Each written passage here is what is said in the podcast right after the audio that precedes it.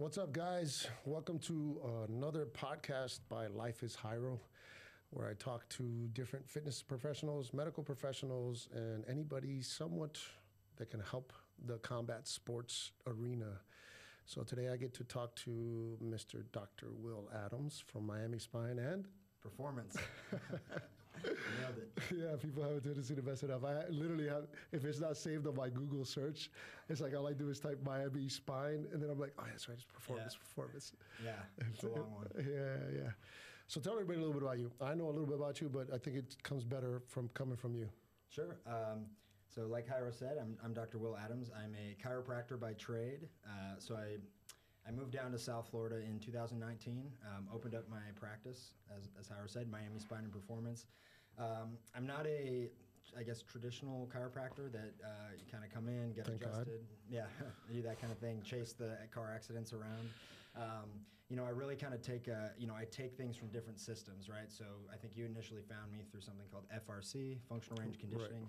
So I'm, I'm a super nerd, super into continuing education. Um, so my practice is kind of a combination of, you know, physical therapy, rehabilitation, soft tissue, uh, chiropractic adjustments. So I think uh, that practice style lends itself to, you know, sports and martial arts in particular because uh, not every martial arts injury is a joint injury. Sometimes they need rehab and, and things like that. So it's a, it's a pretty cool integrated practice, and um, yeah, it's, it's been going really well.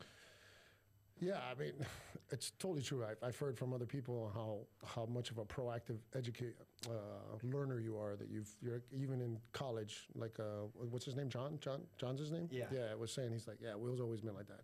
Yeah. He's like everybody else would be out like having drinks or you know uh, whatever, and Will would be at, uh, at in the dorm still studying. Yeah. That's just the way. That's the way he was. Time wired, yeah. Yeah, yeah, yeah. And you just finished becoming an acupuncturist as well. Or are you still going to school Yeah, for I'm- that? I'm working on uh, acupuncture, but my, my big project right now is I'm finishing my PhD um, from University of Miami. So Okay. I'm doing a, a biomechanics PhD. Nice. um, which is super cool because uh, it kind of it kind of gives me access to the, the the people that are smartest in that field, but but kind of from a book smart standpoint. So like the people that understand research and, and things like that. Um, so I'm trying to take all that research that's kind of tucked away in academia and apply it to you know clinical practice or apply it to the gym and things like that. So that's that's been kind of the exciting thing going on for me the last few years. Where, where, where are you from originally? I don't actually know that. Chicago, Chicago, Illinois. So you're born and raised in Chicago? I was born in New York, did a little stint in New York for like a year or two, and then uh, I was in Chicago for most of my life. Now, how the hell, how'd you end up down here? Well, um, I, I went to University of Miami for college, um, and then I went to chiropractic school in Chicago, and I, I couldn't wait to get back to Miami. As soon as I got here, I, and when I was 18, I knew that this is where I wanted to be. Um, Miami has that effect on a lot of people. yeah, it sucked me in just like it sucks many people in, um, but it sucked me in for good reasons. So um, yeah, I, I feel like like I fit in here, and I love the melting pot that, that it is Miami. So, so why? chi- I mean, obviously, you're, you're like you were saying, you you you went through like a full spectrum. You're trying to do the biomechanics. Why why did you start with the chiropractic thing? Because it's like Yeah. a, a chiropractic profession has this weird. It has this weird dichotomy. It's like almost like huckster type of thing, and then there's Yeah. people that like swear by it. Yeah, There's like there's it's it's it's either or. It's either like okay, I feel like they're just they're just taking money from me, and then there's the guys that are like, oh, this I fucking swear by it. yeah. Like so, so obviously, if you're a hyper intelligent dude, it's like why why did you choose chiropractic yeah. first? No, it's a great question. Yeah, there, there's a bit of a like a cloud over the profession. Like you never, you know, when you meet a chiropractor, you never know what kind of pra- chiropractor it is. You know, like you said, there's there's some that are extremely talented and amazing, and there's some that are, uh, you know, maybe out for money or other reasons. Um, you know, I love when people come into my office and, uh, or, or I'll meet somebody at, at a social function and they'll say, I'll say I'm a chiropractor, and they'll be, oh, that's awesome. I, I believe in chiropractic. I'm a big believer. like it's like a, it's a belief system, like a religion or something like that. So I don't know if that's a good or bad thing, but um, so when I when I finished college, I, I became a, a strength and conditioning coach. So I went straight from college to do strength and conditioning, sports uh-huh, performance, uh-huh. because I, what I wanted to do was was understand what makes the best athletes in the world the best in the world and then how to make them even better right? That was mm-hmm. my vision of what strength and conditioning was. Like i'm going to go you know i was at stanford university the best athletes in the world and i said okay i'm going to take these world class athletes and i'm going to make them 5% better so they, they get an olympic gold but the collegiate strength and conditioning world, which we were just talking about off air, it's a little different than that. you're a little bit of a cheerleader, you know, and it's a lot of management. It's not as sciency as, as sort of I thought. So, Yeah, I, I- I found, and I, and I don't know, I don't know anything about that world, but Yeah. from my understanding, it's also very like um, regimented on, on like a protocol. Like there's no, there's no sense of creativity for the individual that's in front of you. So in other words, it's like if you're managing a team or whatever it is, it's like, yeah. It's like it's for the team. It's not for like this guy who is able to do this and this guy's built slightly different. And even though the, the framework is, is should be the same, Yeah. it's like this person is six foot four and this person might be five foot eight. Yeah. There's going to be some mechanical differences with that person. So even though the foundation is the same, but the, you should treat them kind of different. From my understanding, it doesn't. They don't allow you to do that. It's more like, like this is what we know somewhat scientifically, and the guy that's in charge says this is the protocol that we got to follow, whether they're, like I said, six eight or if they're five eight. It doesn't really matter. Yeah. Which to me sounds crazy. Yeah, there, there's some truth to that. I mean, the, the reality is, for example, at Stanford, there's there's like over 50 varsity teams, and there was like eight coaches. So you do the math. We've, we've all got a lot of athletes to manage. These are student athletes that have a lot of other things going on, and we're all sharing one weight room. So then all of a sudden it becomes all about efficiency. It's not about building the best athletes. It's not about optimizing anything. It's about optimizing the schedule and making sure the students can. So half the time it's like, all right, we got men's basketball, we got X team, Y team. Okay, you've got the swimming team. You guys, all you guys got to go in the corner and, and do something with the med balls. So you're just you're just kind of you can be creative, but not the kind of creative you want to be. It's like creative, like make something out of nothing. Right, right. So, anyways, I, I got that experience and uh, it was great, but I realized that it's not what I wanted to do. You know, I got hands-on experience. Um, and then I, I had a chiropractor growing up. Shout out uh, Jason Van Ness in Barrington, Illinois. Um, the thing about him was like, it, it just seemed like he loved his job. You know, like you go to his office, he's blasting cool music, he's in great shape, his patients are all happy to be there, the energy's good, he, it's hands-on. So I said, "What the heck? This guy seems really happy. You know, he's got a family. He's involved in the community." So I, I kind of just decided to go to chiropractic school, and um, and then I from there I, I you know nerded out like I normally do, and and try have, have been trying to become the best chiropractor that I can, and, and represent the profession the best that I can. Yeah, and and and that's the thing with like I said, the chiropractor is like they're the reason why I was attracted to you and what you do was because, like I like you were saying earlier, is that you do. It's it's not about the actual chiropractic aspect. It's like okay, Yeah. well, well, well, what's wrong with you, and then go, hmm, that doesn't seem to be working right here. Are you doing this and X Y Z? So you do, you do a little bit more. Like genuine diagnos- diagnostic, like holistic work to some Sure. to some aspect Yeah. because I've gone to other chiropractors before, and they what they do is it, you know, do an X-ray, and like I don't I don't think we ever did that.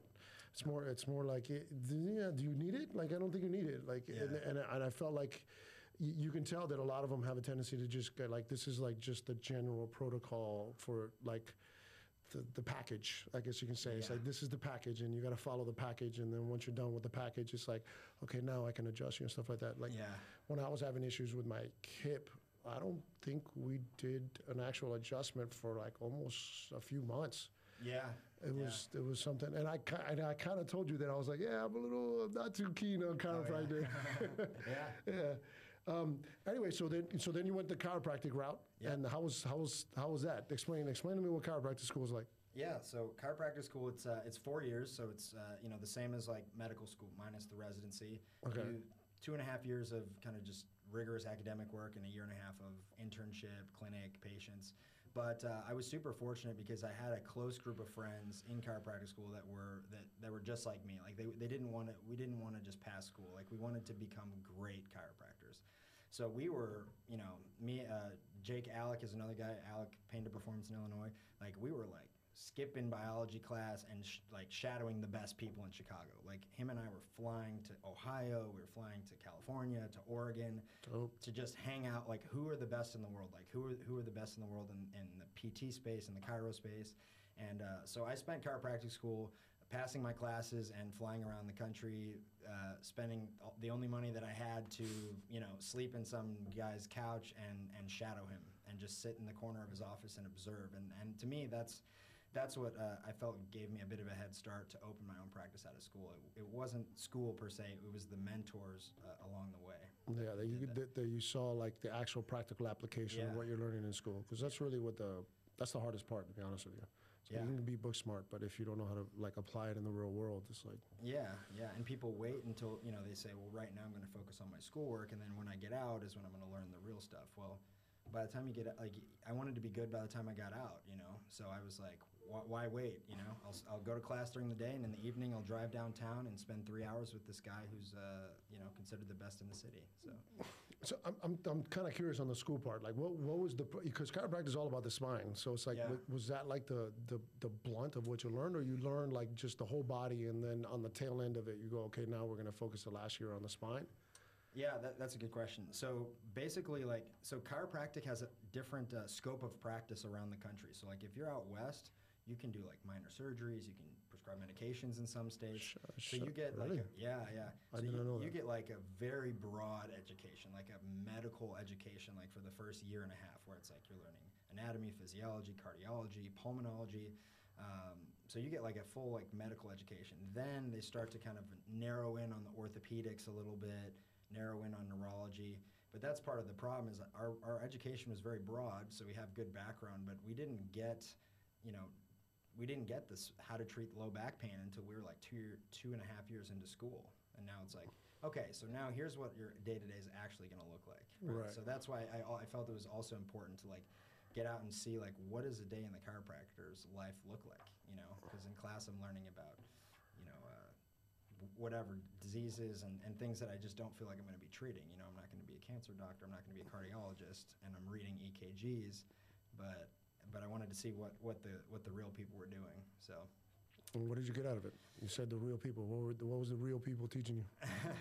so you know you when you when you spend a lot of time around people in the profession you see what you want and you also see the things that you don't want so i, I was looking you know I, I learned a lot of clinical pearls as far as like hands-on techniques rehab techniques um, but i also picked up on uh, people skills you know that i think you don't think about but you know i'm i'm i'm not really in i'm, a, I'm in the people business but I do chiropractic. You know, like I, I see patients one on one, and it's in, in order for me to treat somebody, I need to like connect with them. I need to be able to educate them. Yeah, they gotta, they gotta like you. they gotta trust me. Yeah, Yeah, yeah. yeah. So, um, so what I realized was like, you know, the, these people had great skills, and they did the simple things extremely well. Like you go shadow, you know, Brett Winchester, for example. This guy's considered the the best chiropractor in the world. People fly in to see him, and I've spent hundred hours with him.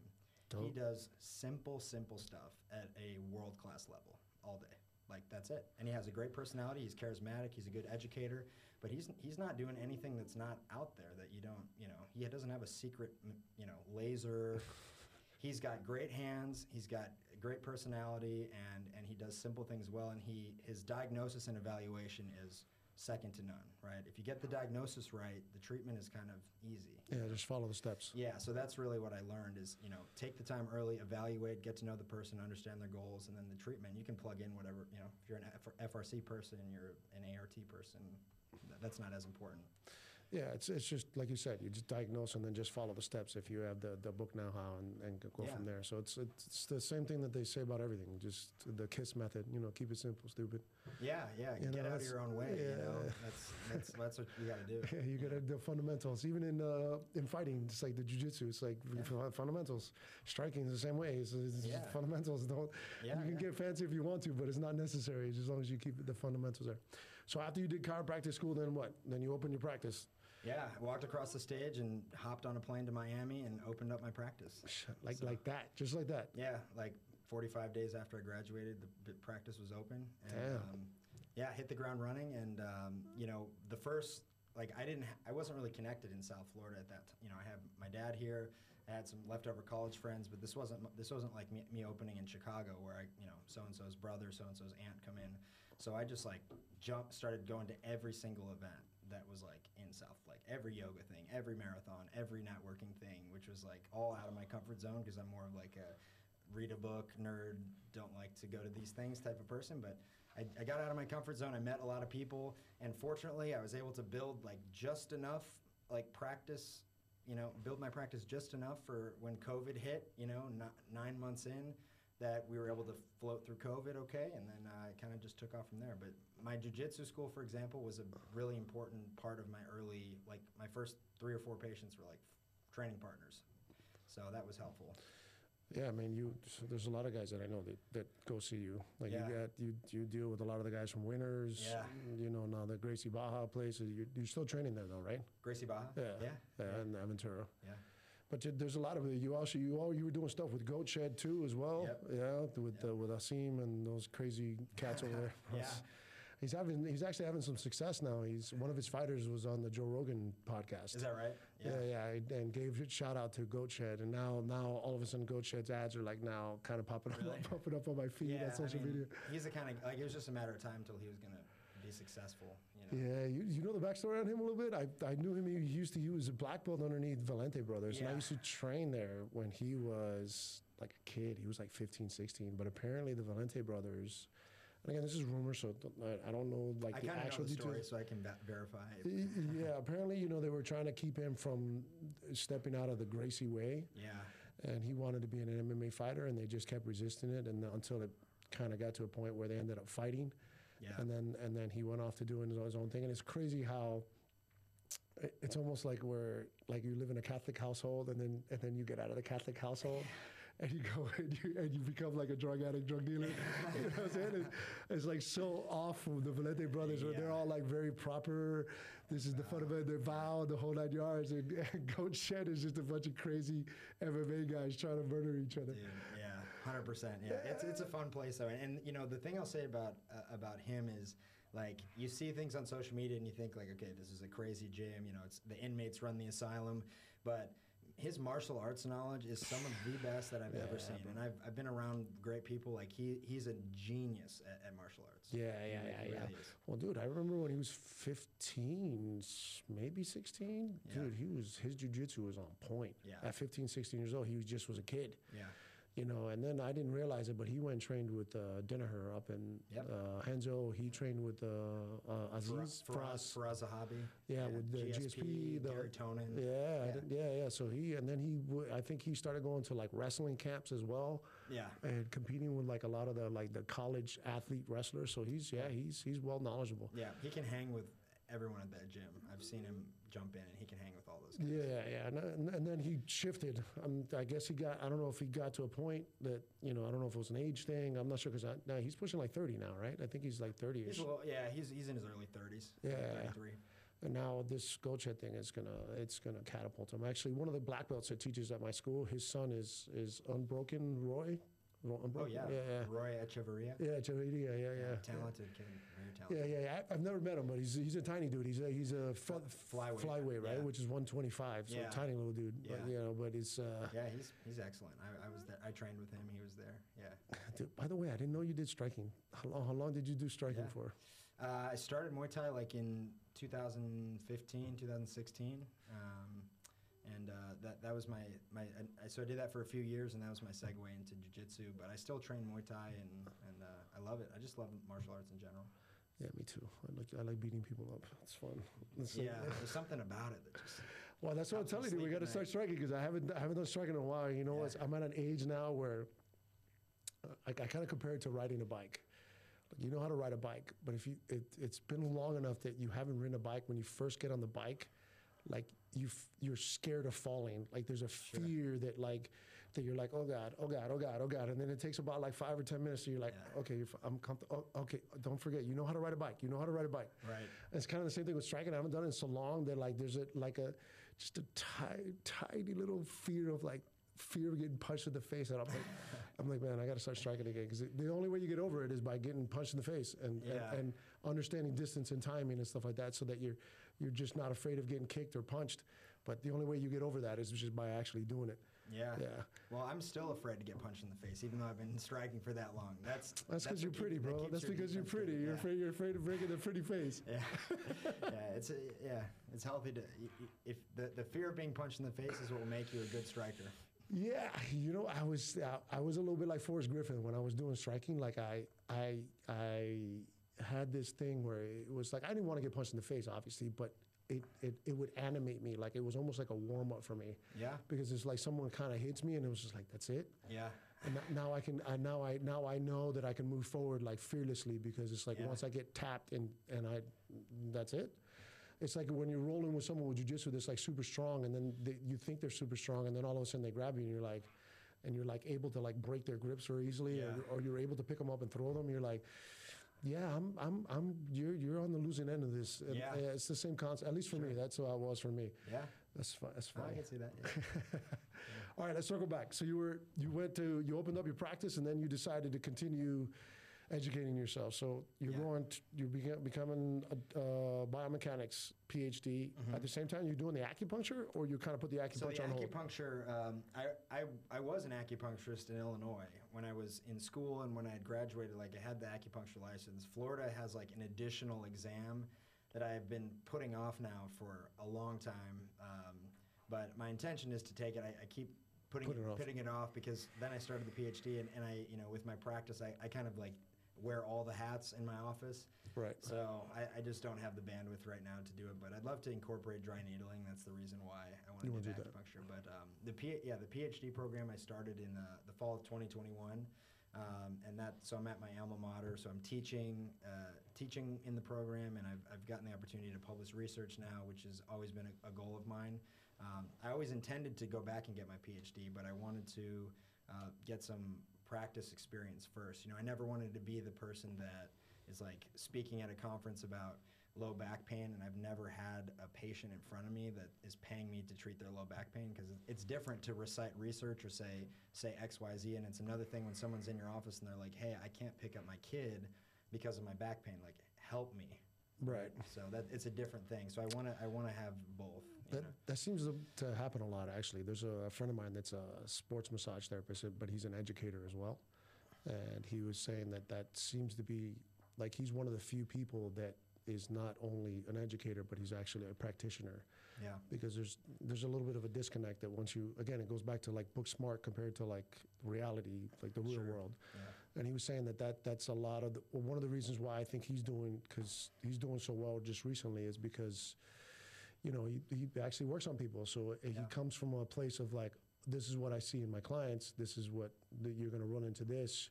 You're going to run into this. This is why you run into this, and he kind of backs it up with like the science part of it. Mm-hmm. But really, it's more like, hey, this is actual practical application stuff instead of just kind of like, Yeah. hey, this is what the book says, and you should do this type of thing. Yeah, yeah. It's a bit different because people will say, you know, the, the best way to do this is this way, or, or the research says this or this. And I, and I appreciate the research and I appreciate the textbooks.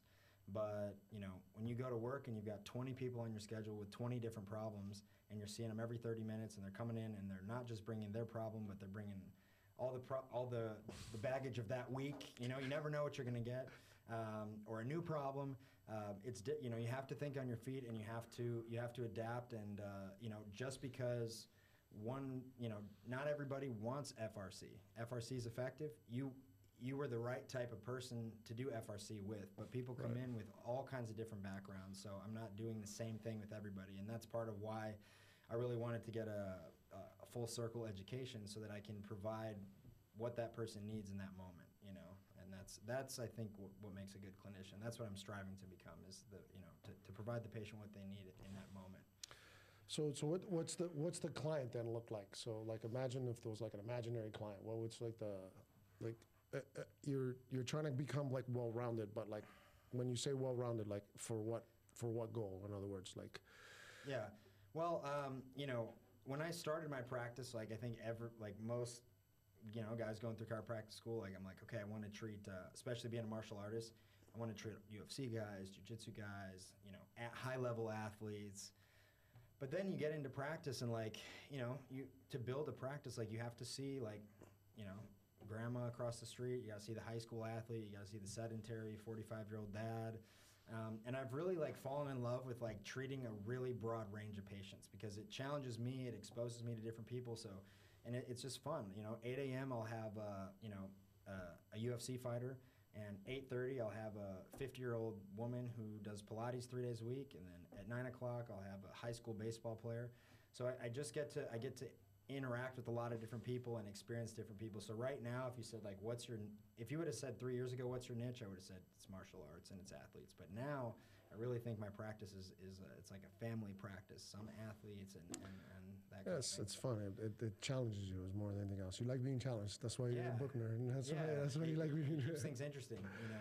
Yeah, otherwise it gets monotonous. You just, if I, I would think that if you you're kind of helping the same style of person like every Yeah. uh, every half hour all day long, at a certain Yeah. point you're like, it's it gets monotonous. It's Yeah. it's you're like, all right, I've I've, this is, I've seen this like fifty thousand times. Yeah, It's like, uh, another jujitsu guy with neck pain. Like, all right, there's a million of those out there, you know. No, the jiu-jitsu guys are stubborn, bro. Uh, they, they, Yeah. When I teach that mobility class at Mario's, the only time that the guys show up is when they're in fuck, when they're fucking injured, or they're in pain. And I'm like, guys, this, this is. I mean, it's gonna help you. I appreciate you showing up, and what Yeah. we're gonna do today is gonna help you. But you gotta kind of just come frequently, not only when you're hurt. But people don't understand that. You know, it's No. it's it's difficult to get that through the average person's like mind. You know, that's one of the reasons why I didn't go. Um, I, I was contemplating going to medical. Uh, I was teaching for a personal training certification a while back, and there was a lady that was teaching with me, and she was an exercise physiologist, and she worked at Memorial West, and she's like, "Hey, you should come by." I was like, "I was like, all right, cool, I'll, I'll go check it out." Yeah. And so I went there. You know, she's you know showing me the EKG and blah blah blah blah blah, and these people on the treadmill, and then and there's there's some older lady that was standing there, and she's like, "Oh, this lady just had you know just had a, a heart bypass and blah blah blah," and I was like, "Why does she smell like cigarettes?" oh, the doctor. No, I said this to the, I said this to the doctor, and I was like, "Why does she smell like cigarettes?" Oh. And she's like, "Because she's still smoking." And I was like, in my mind, I was like, "Nah, I don't want to work with people that are fucking sick because they, they, they, it's like for me." You know, it was, it was my mind. I was just like, uh, like I rather. Th- that's why I went the kind of the fitness route because in my mind it was just like I was like, all right, I'm gonna lean into this because it's like people. There's a little different. It's, it's. I guess you can say it's the same with the chiropractor, where it's like there's there's a genuine interest. They're coming out of pocket on their own. Yeah. So once you have like a little more skin in the game, where you're actually kind of investing in your actual healing process, you're a little bit more likely to stick to it. So you're Yeah. you're a little bit more likely to follow directions. Sure. But when it's almost like obligation, it's, and and it, she wasn't the only lady that was like that. And the doctor was like, she's like, yeah, that guy just finished. He doesn't he doesn't want to stop drinking. That one over there, I was like, like, what's the matter with people? You literally just almost died, and they're telling you stop smoking because you're gonna fucking kill yourself. Yeah. And they go, oh yeah, yeah, yeah, yeah, yeah, yeah, yeah, and they go right outside and smoke a cigarette. Yeah. my God, bro, Yeah. horrible. That's a good point, though. Yeah, you know, when when you're in a profession like chiropractic, like it, it it's uh, people are coming there by choice. A lot of times they're paying out of pocket, so I think naturally you're attracting people that are like a little more proactive with their health, and that helps, right? You know, it's it's not uh, just like the waiting room of a hospital. It's it's it's a place where people are coming to be proactive, but. You know, that's another education point. Is you know the patients that come to my office, like they know or at least they know within 15 minutes of coming to my like I'm not the practice that, ha- that I'm not the fanciest practice in, in the area. I'm not the one with the cool gadgets and the the pretty front desk girl and things like that. Like you're coming there because I'm I'm going to teach you how to heal yourself basically is and and that's what I educate my patients on. Like yeah, I'm going to do the hands-on work but like the only person who can really keep you healthy long term is you, right? And the goal is always to be healthy long term. So that's why I'm big on, you know, I'm, I'm giving them things to do at home and I'm teaching them about their body. It's not just like, you know, only these can fix you, right? Because sometimes that's the model, right? You convince is, the yeah. person that, look, if, if you don't come in and, and uh, get adjusted by me, you're never going to be, your spine's never going to be straight. You're never going to be healthy. But um, I, I educate them like, look, you, I'm, I'm going to help you fix yourself. And a lot of times people appreciate that so much that they do continue to come back or they refer because they, they like that approach. But it takes a lot of education to, to get there. And that's good though. That's it's it's good. You're you you seem to be a part of that generation because the guy, the two guys that you went to college with that I happen to know, the guy Cav and I always John, right? John. John.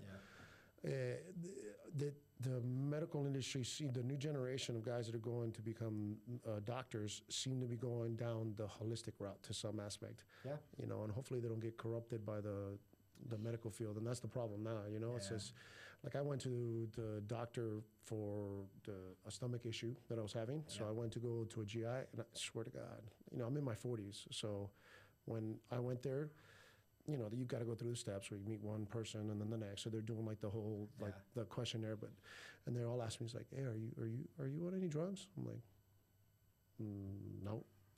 You sure? Yeah. And I'm like, "No, I mean, I mean, I mean, I take ibuprofen every once in a while, but no, no, like Yeah. blood pressure, nothing." I'm like, "No." And it was one behind the other and behind the other, behind the other. When I finally got to the doctor, the doctor looked at me and was like, he, he literally, obviously, they asked the question, and he got to that question. And I guess I said no like several times. And he, he stone cold looked me in the face like I was lying. Yeah. Like, like, like, I, like, you're not on anything? And I'm like, dude, like, you guys keep asking me the same fucking question. No, I'm not taking any drugs. It's it's crazy. like wild. uh, yeah, it's wild. It's wild, man. That's why when you uh, at one point you were doing functional medicine at one point. Yeah, I had another provider in the office doing that. Yeah, Yeah. yeah, and that and that that to me is kind of that's I think that's going to end up being like Oh the future. Yeah. I think that's going to end up like, hopefully, you know, if we don't destroy our own country these days. There's, from what I see, there, there's just as many people with gut issues as there are people with back pain.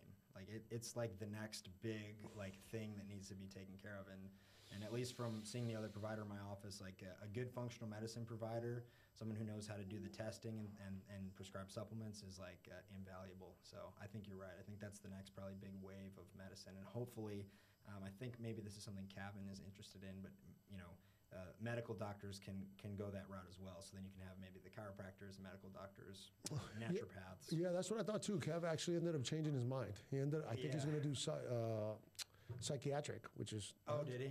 I was like, what? How how do you go from functional medicine to whatever? I mean, obviously you. And if you if you meet him and his demeanor, it totally makes sense. I, but Sure. at the time, I didn't I didn't put two and two together. When he finally said that, I was like, how do you go from that? And, and then I paused for a second. And I took a look at him and I was like, yeah, yeah, yeah, Yeah. yeah. Your Yeah. personality matches that that type of thing. Yeah, you know? for that profession, it's you got to have the right personality. Yeah, yeah, yeah, it totally, it totally like that. But the the yeah, the the whole gut thing is crazy. It's like um, and and it seems to be uh, prevalent also in the jujitsu community. This guy Gordon Ryan was having it. I know at least two or three. Cav has a autoimmune Yeah. issue Yep. that's pro, that's gut related. Uh, I have something. Yeah. Um, th- there's there's several people that I know. It seems to be kind of somewhat common. Yeah, I, I mean, part of that is because of, you know, we're sweating on a mat, and so uh, bacteria gets passed around, so then antibiotics get prescribed, overprescribed, and it kind of kills your gut flora. So if you combine that with, you know, right, jiu-jitsu doesn't have the best uh, nutrition culture right now. It's more of like uh, train hard, eat whatever you want. So kind of mix poor diet with overtraining with uh, antibiotics, and you end up with the gut issues. Yeah. That's true. Well, my, mine is uh, I I believe because my uncle has because I have a psoriasis. My uncle has it too. So Okay. I- did something in my lifestyle at one point that basically inflamed it and just turned that gene on. Yeah. And now I'm trying to turn it off, and Yep. it's getting better. But literally, I, when I went to go to the doctor, the doctor then referred me to uh, like a, a GI doctor, and the GI doctor looked at me straight in the face. He's like, "Dude, like, like we know stuff, but we really don't know stuff." He's like, "Cause there's nothing wrong with you." Yeah. He's like, "There's like we did the test, and there's nothing wrong with you." He goes, "So." And this is the crazy part. This is where I like, like I really have an issue with the medical industry to some aspect with, with that. He literally looked me in the face. He goes, "Look, because I work for the hospital, I can't tell you this. I can't prescribe this to you." He goes, "But this is what you should do." And he wrote it down. He goes, Yeah. "Go do this. Go do this." He goes, "We could you could go do this test." He goes, "But the test is going to cost you like two thousand dollars." And he goes, "And we still might not know anything." Right. He goes, so he goes, go th- go through this process first. He goes, what what what most likely happened? He goes, from what you're telling me, and the, from the, the description that you have and everything that he goes, what you can do is he goes, you just somehow messed up the microbiome in your in your gut. He Yeah. goes, and he goes, you got to think about it that you bur- basically burn the forest down, and the forest needs to grow back. He goes, so just simplify your diet, try to do this route here, do this, and he goes, and just you just have to give it time. And that was Yeah. uh, almost two years ago now, and it's only now getting back under control. I had to go down to like the most basic diet at one point. Really. Yeah, it was it was it was it was horrible at one point. So I remember asking you because I wasn't sure, and I think it was it hadn't gotten to the point where it was over top. But I remember having like uh, I remember asking you like, "Hey man, would this hip thing affect my stomach?" And you're like, mm, and you looked at me like kind of like no, and then I was like, "All right," because I'm having this discomfort. Yeah. And you were like, no, I don't think so. And it hadn't actually flared up. And then it flared up. And then I had to, I had to cut everything because I had a little bit of a scare. I was doing jujitsu, Yeah. and uh, that literally I almost passed out. It was, it was, it was, it, fu- it fucking spooked me to be honest with you because Yeah. it was like, it was like literally like the doors were closing, the lights were kind of closing out. It was, it was, it was spooky. It was after we were done training. It was like a heavy training. And, and I was like, man, I guess I gotta fucking eat. I was like, yo, I don't really feel good.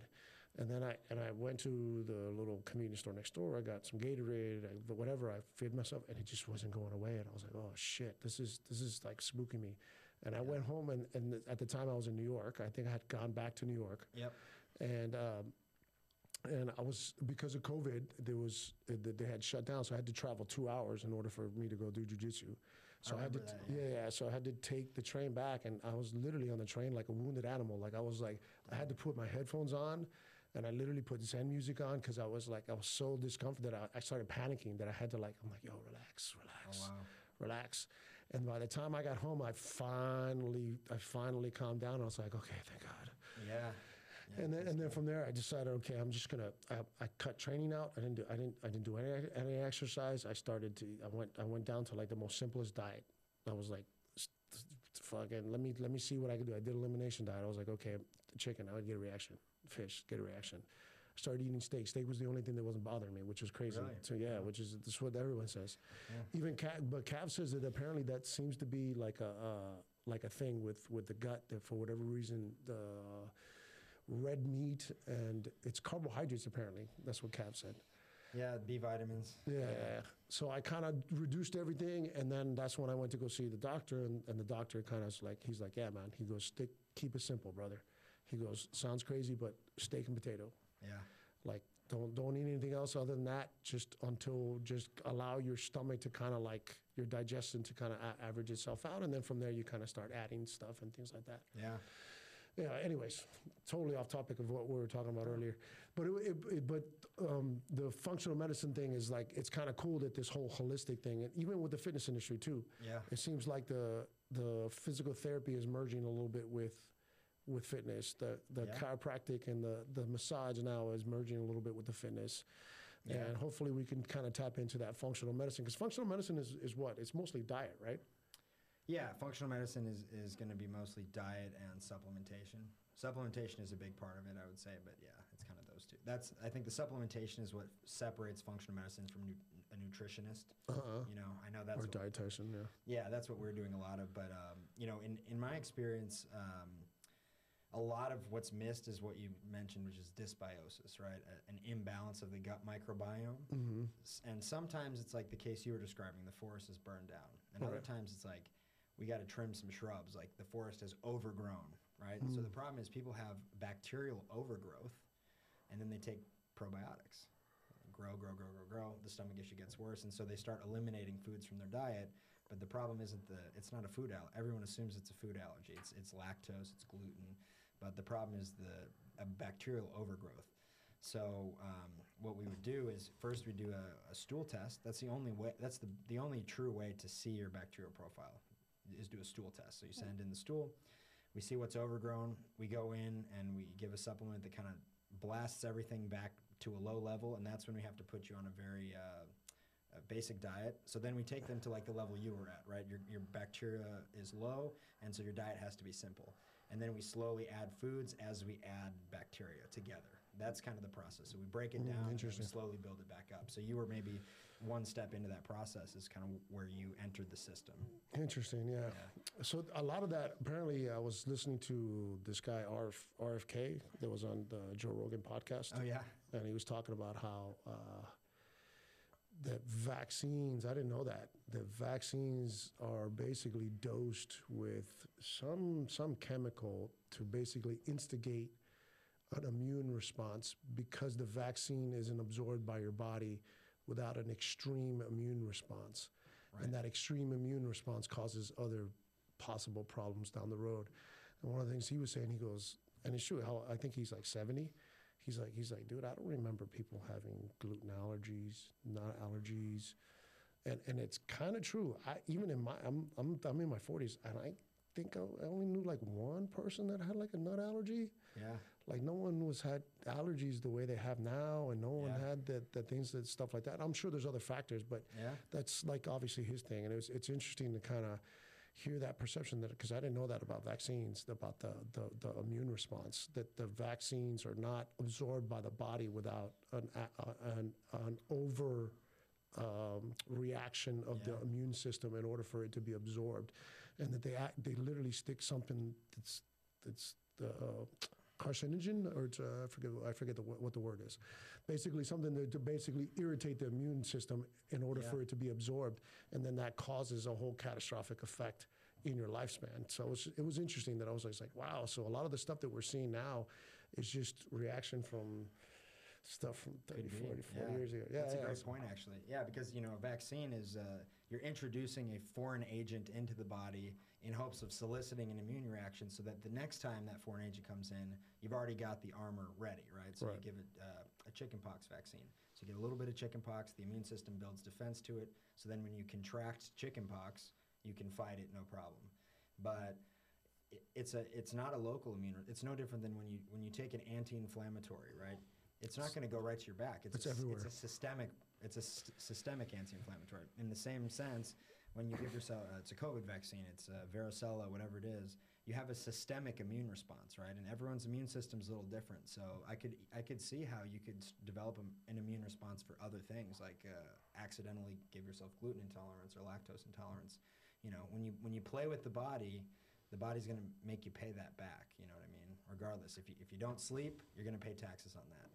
If you don't eat right, you're going to pay taxes on that. You know what I mean? The body will make you pay for those decisions. So, you know, I don't want to get too much into the vaccine thing, but it, you know, anytime you're you know you're you're purposefully provoking an immune response, uh, The- you're there's- running a little bit of a risk for the- sure. There's going to be some type of side effect Yeah, uh, so on the everyone, body. everyone can make their own call on that, but. Yeah, yeah, and I'm, I'm not not necessarily talking about the vaccine. It's just it, I found it interesting that because it's true. One of the things he said was like, and I remember growing up, like I said, I, I can't remember anybody that had like gluten. Gluten, uh, the, the dude. There's people that are, that are allergic to like ketchup, tomatoes. You're like, what the f- what? How you Yeah. you're allergic to ketchup? Like what? Yeah. yeah. No, that's true. That's true. Not only is it allergies, but now you know you got a, a lot more uh, you know men hypogonadism, and you've got women's health issues. There's you know there's a lot more of these like health issues in this generation. Um, and I don't know if it's just that people were just dealing with it before, or and now there's more technology to find it, or if there's something in the environment, or there's something about the current lifestyle that's evoking that. I'm not sure. What, what do you think about food now these days? Like food, like how the production of food. Like I know that uh, production of food here in the states is catastrophic, because Yeah. you like I just finished talking to some girl the uh, the other day at the gym, and she did like a whole Euro trip, and she was also in some some islands off of uh, Australia, and she goes and she's like, when you travel outside of the United States, she goes, you realize how how processed and overdone the food is here in the United States. She's like, because over there the food is just it just tastes better. She goes, I, I wasn't I wasn't getting any reaction from my digestion or anything like that, and I was I was like, wow. I was like, man, is it that? Re-? And I remember when I went to Colombia. Well, when I went to Colombia a little while back, and at the time I was bodybuilding, so I was, I was, a, I was, a, I was a gorilla. I was, I was, I was huge, and so the amount of food that I was eating back then, in order for me to maintain that size, was ridiculous. And I remember Yeah. when I went to go see my dad, and we went to some some restaurant or whatever, and I was like, yeah, can I get you know two chicken breasts because that's kind of what I had every meal for like four or five times a day, and the chicken breast was like. It was like this small that I was just like, what is this? Yeah. I was like, can I get five? And it's because they're re- they're chickens that are not overproduced. They're like literally f- from a farm that's like Sure. probably like just a few miles out from the restaurant. Yeah. Where here it's like stuff that's over kind of done. Mutant strawberries, mutant chickens. Yeah. it's totally true, uh, but it's it's it's crazy to me. It's it's uh, and, and I and I'm glad that there's people like you, the, the new generation, that's kind of going towards that holistic kind of like route, like you Yeah. said, where you're kind of taking care of yourself. You're learning how to actually kind of heal yourself, not only physically but hopefully emotionally. Now, now that hopefully people are getting better at that. Yep. And then the food thing as well, because I think food is a primary factor for a lot of people's problems. Yeah, yeah. And look, I, I love food. I'm, I'm a foodie. I, I go to, I like going to restaurants and, and having some, you know, desserts here and there. But um, I, and I don't know. I'm not going to pretend like I'm an expert on, on the food industry in the U.S. But what I can say is, you know, like your friend said, you know, when I go to Greece, I go to the Greek islands, for example, and you have a big lunch, right? What is it? A big lunch in the States means you better not have any afternoon plans, right? Because you got to sit on the couch, you got to digest, your energy's going to dip, you're going to crash after lunch, right? Right. So even in my office, I'm purposefully eating a small lunch because I know if I eat, but you go to Greece, you eat a big lunch, you have a big family meal, and you're actually energized, right? You're feeling the calories and you feel the nutrients, and so you have more energy after a big meal. But I had never felt more energy after a big meal here, right? You go out to dinner, you're ready to go to bed. That is true. You go to Greece, you have a big meal, you know, vegetables and fish and beef and pita, and you feel like more energized. And food is energy, right? Food is calories. So Right. why why do we feel low energy when we eat a lot of food, right? And so That is true. You know, that's you- that's, you- that's, that's too logical, brother. yeah, well, when you think about the biochemistry, it's like it doesn't make sense. So what else is going on? What's in the food that's crashing us, or, or what's what's been taken out of that food in the process of mass production, where we're, we're not getting that right? We're just kind of filling our body with whatever calories, but we're not benefiting from them. So that, that's the only thing I can say on that is I, I have felt that difference also internationally. Uh, when you have good food, it's a little different. Uh, yeah, hundred percent, man. That's true. Um, so let's tailor back, man. So what's wh- where does Will where's Will at in, f- in five years? Like, what's the ultimate goal, bro?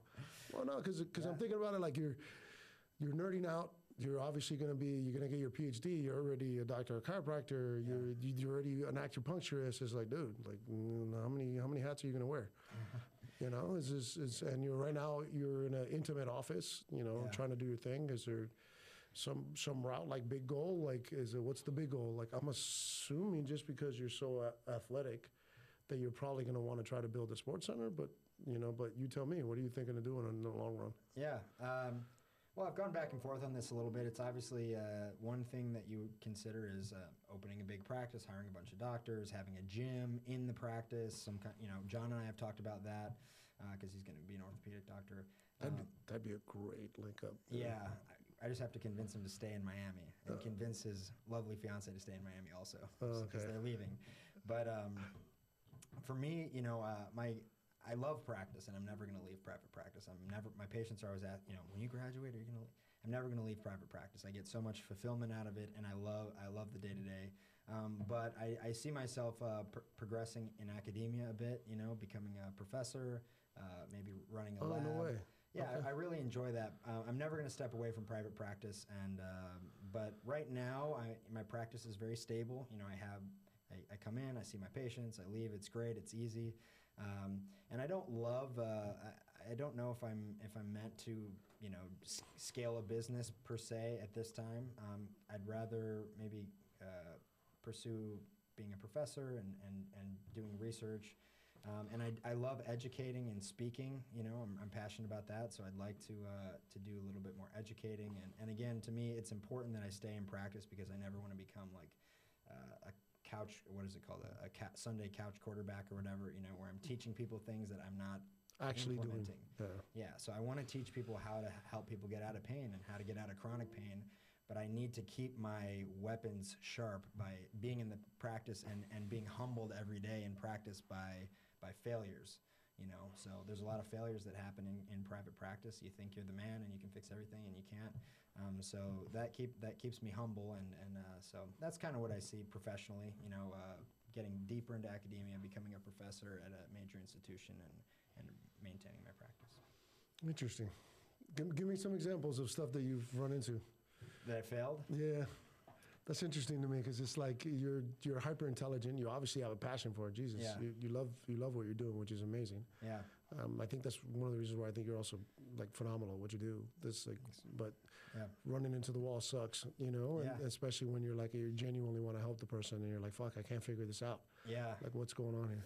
Yeah. You know, um, again, you're, you're constantly learning things, and and fortunately, I'm failing less now than I was three years ago, right? Which which is a sign of improvement, I think. But um, it's like it's a funny story. So. Uh, my very first new patient was a, was a local person in Aventura. Someone called the office like the day before we opened and said, "I want to make an appointment." And when you're when you've been a student for like eight years straight, and then you open your practice, you put all the money that you have into opening the office, and someone calls and is like ready to come in and pay you for your services, you're like over the moon, right? So the guy comes in. I'm like, I'm like, I'm ready. Like I have shadowed the best in the world. I, I'm, I'm a doctor, blah, blah, blah. I got a nice office. Uh, comes in. So the first thing I do is, you know, instead of listening to this patient, right? Tell me why you're here. I'm here. I'm like telling him everything I know, right? Because that's like when you first start practice, like you want to be like, I'm the guy. Yeah, like you're not, you don't have authentic confidence, right? That Right. comes with time and experience. So you, your confidence comes from trying to like show everyone what you know. Right. So I'm just like vomiting information on this guy, and he's like, okay, okay, okay. So I give him some treatment. I say, okay, we're gonna do X, Y, Z. We're gonna fix your thoracic rotation, and we're gonna fix your cervical extension, and we're gonna fix your diaphragmatic breathing. Okay, okay, okay. So the guy pays for the visit. All good. All right, I'm gonna see you in two days. And I and I said, nailed that. Right. I'm like having a pizza at night. I'm like, crushed that. First, you know, the guy's gonna he's gonna send me all his family and friends. So two days later, come in the office Wednesday. We schedule like 6 p.m. visit. Guy no shows. Just doesn't show the visit. And I remember like putting my head on my front desk and just thinking like, I am not cut out. Like I'm never gonna make it. Like like I'm gonna fail at this. Like I, I put everything into this. I moved to Miami. I'm gonna fail at this, right? And like you have a lot of those moments along the way, like where Yeah. you convince yourself like this is evidence that you're gonna fail, and then like all of a sudden you like pop your head out of the sand, feeling bad for yourself, and like you've reached your goal, right? My goal was to have a, a practice that was I showed up to work and my schedule was full, and I I reached that. That was my first goal. I reached that goal, but there's a lot of those moments where you like feel bad for yourself and you think you're gonna fail and um, and so so that happens a lot and, and like I said my biggest issue early on was uh, me being how I am a little bit over analytical which which uh, serves me well like in some contexts but um, I was I was doing too much making the visit about how smart I am how much I know how cool I am and uh, now I just sit back and put my feet up and I say tell me your story and I listen and we keep it simple and I stay out of my own way and so that's helped me avoid failure you know? What, what, do you think made the difference when you were starting out? Because that's that's I, I I I talk with this with my boys sometimes. It's like we all have that fear of like whatever product or service that you're having, and it's like like I'm I'm good at what I do, but am I?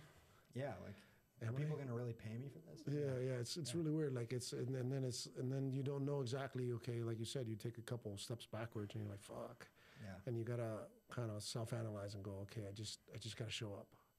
Yeah. Like what, what what do you think that went? Because you know, obviously from my perspective, you're you're for me because I I know enough. Like I looked at you and I was like, man, this guy really knows what he's talking about and Yeah. he actually cares.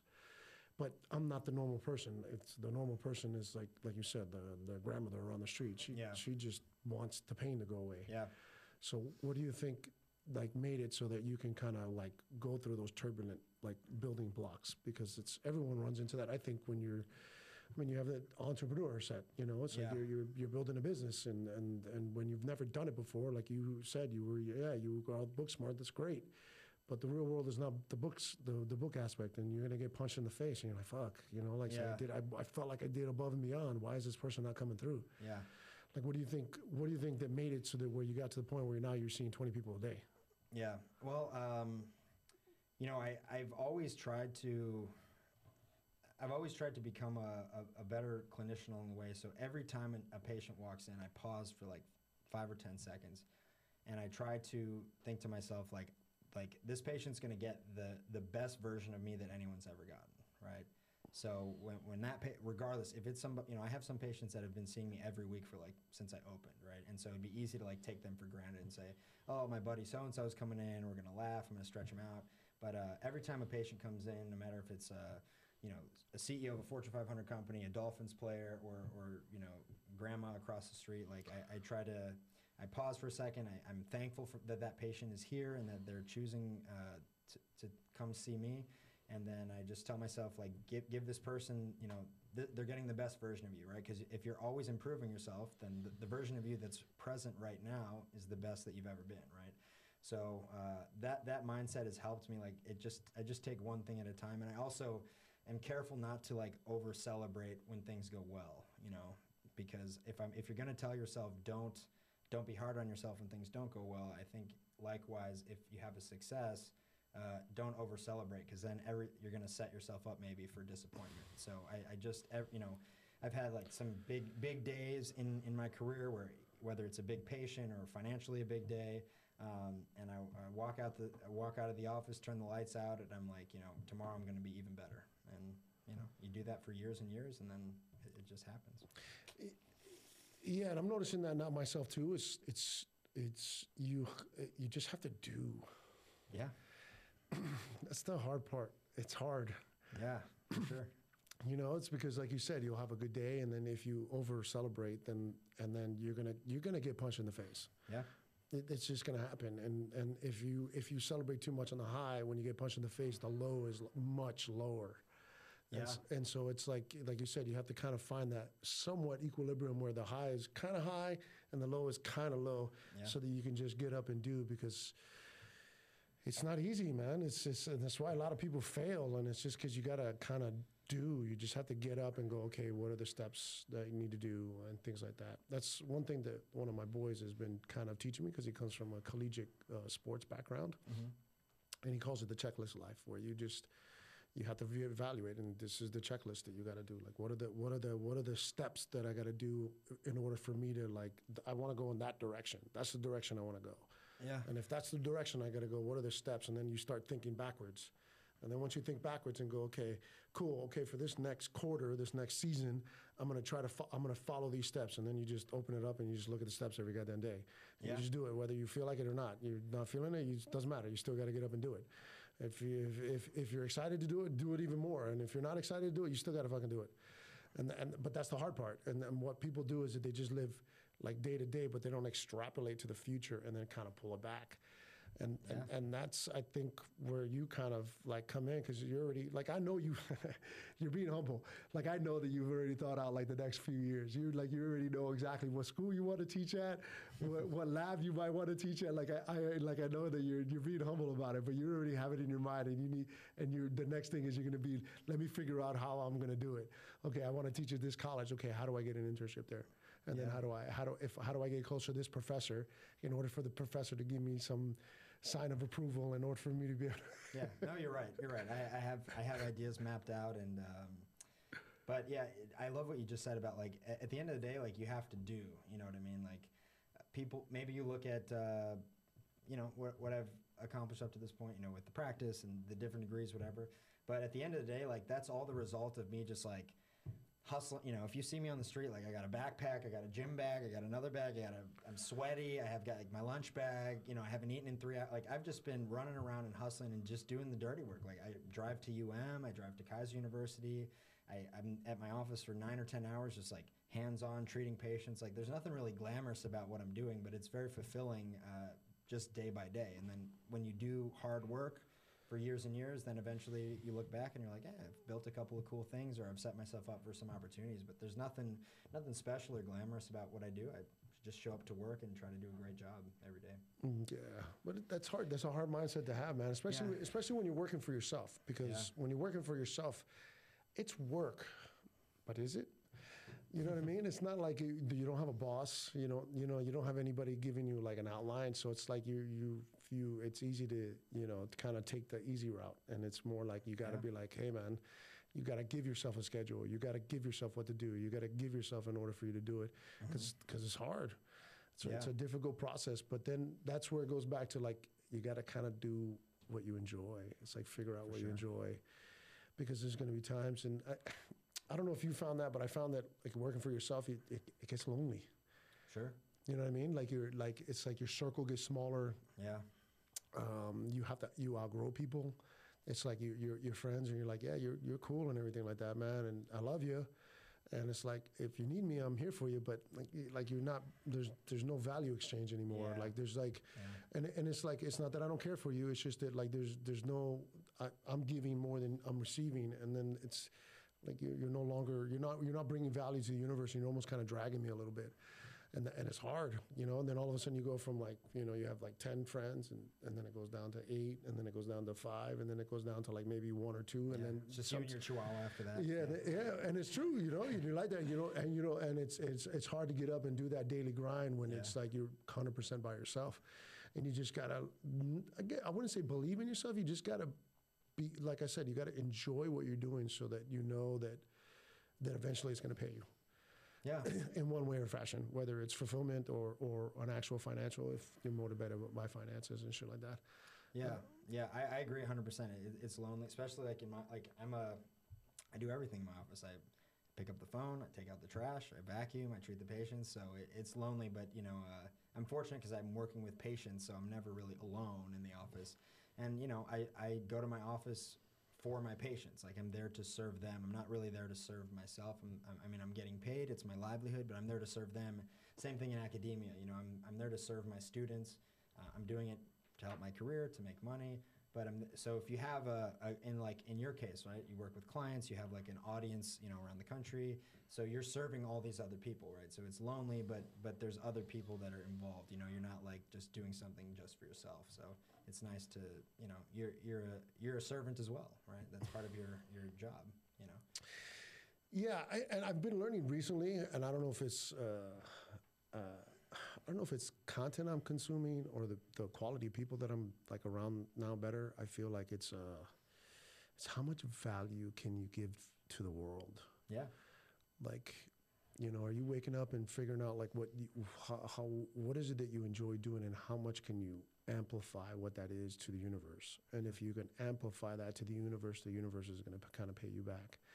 And I never really thought of it that way. And the same thing with the, even like I was saying earlier with the relationships. You know, I said this in the previous podcast. I was telling them it's it's it, it's there's got to be a curated circle that you got to kind of work on because you you got to be around other people that you know like you're doing very well. But I'm sure that you you would want someone that is on the same level as you, if not better than you, that kind of you look at go, damn, am I doing enough? Yeah. And and and then that that pushes you to kind of push your level up even more which is which is great but you got to curate that process. You know like i was telling uh, one of these cats that's uh, that's here with us today is, is i was like hey man i'm trying to bring people into the fold with me that goes like hey we're all on this mission. We're all headed in this direction but there's only a few people that can actually come along for the ride. Like are you the right fit for us in order for us Yeah. to be able to kind of lean on each other and go hey don't don't be lazy. Like this is what I'm doing, you know. And there's nothing, at least for me, there's nothing better that someone comes to me and be like, "Yo, this is what I did today," and you're like, "Holy shit, I'm, I'm Yeah. lazy. I need to get my ass yeah, moving." Yeah, yeah. Sometimes you need that. Yeah, it's good. good For, for, for me, that's what I need. And I, I kind of do that with jujitsu as well. Like sometimes I don't realize, like I was rolling with um, Vinicius uh, Tractor the other day, bro. Just, the guy literally treats me like a child. like, like rolling with the guy as a child. But then I don't realize that, bro, the guy's like number five in the world yeah. Number six in the world in jujitsu. So it's like in my mind, I'm like, man, I'm, I suck at jujitsu. But then when you roll with someone like that, you're like, mm, well, do I really suck at jujitsu, or or is there levels to this, and I need, just need to step up my level, Yeah. and that's really what it is, and, and that kind of applicable to life, and that's kind of one of the I think the allures of combat sports. It's because it's an individual sport, but the only person that you can lean on is your is yourself, and you Yeah. got to put uh, people around you, like the what is it, the iron sharpens iron.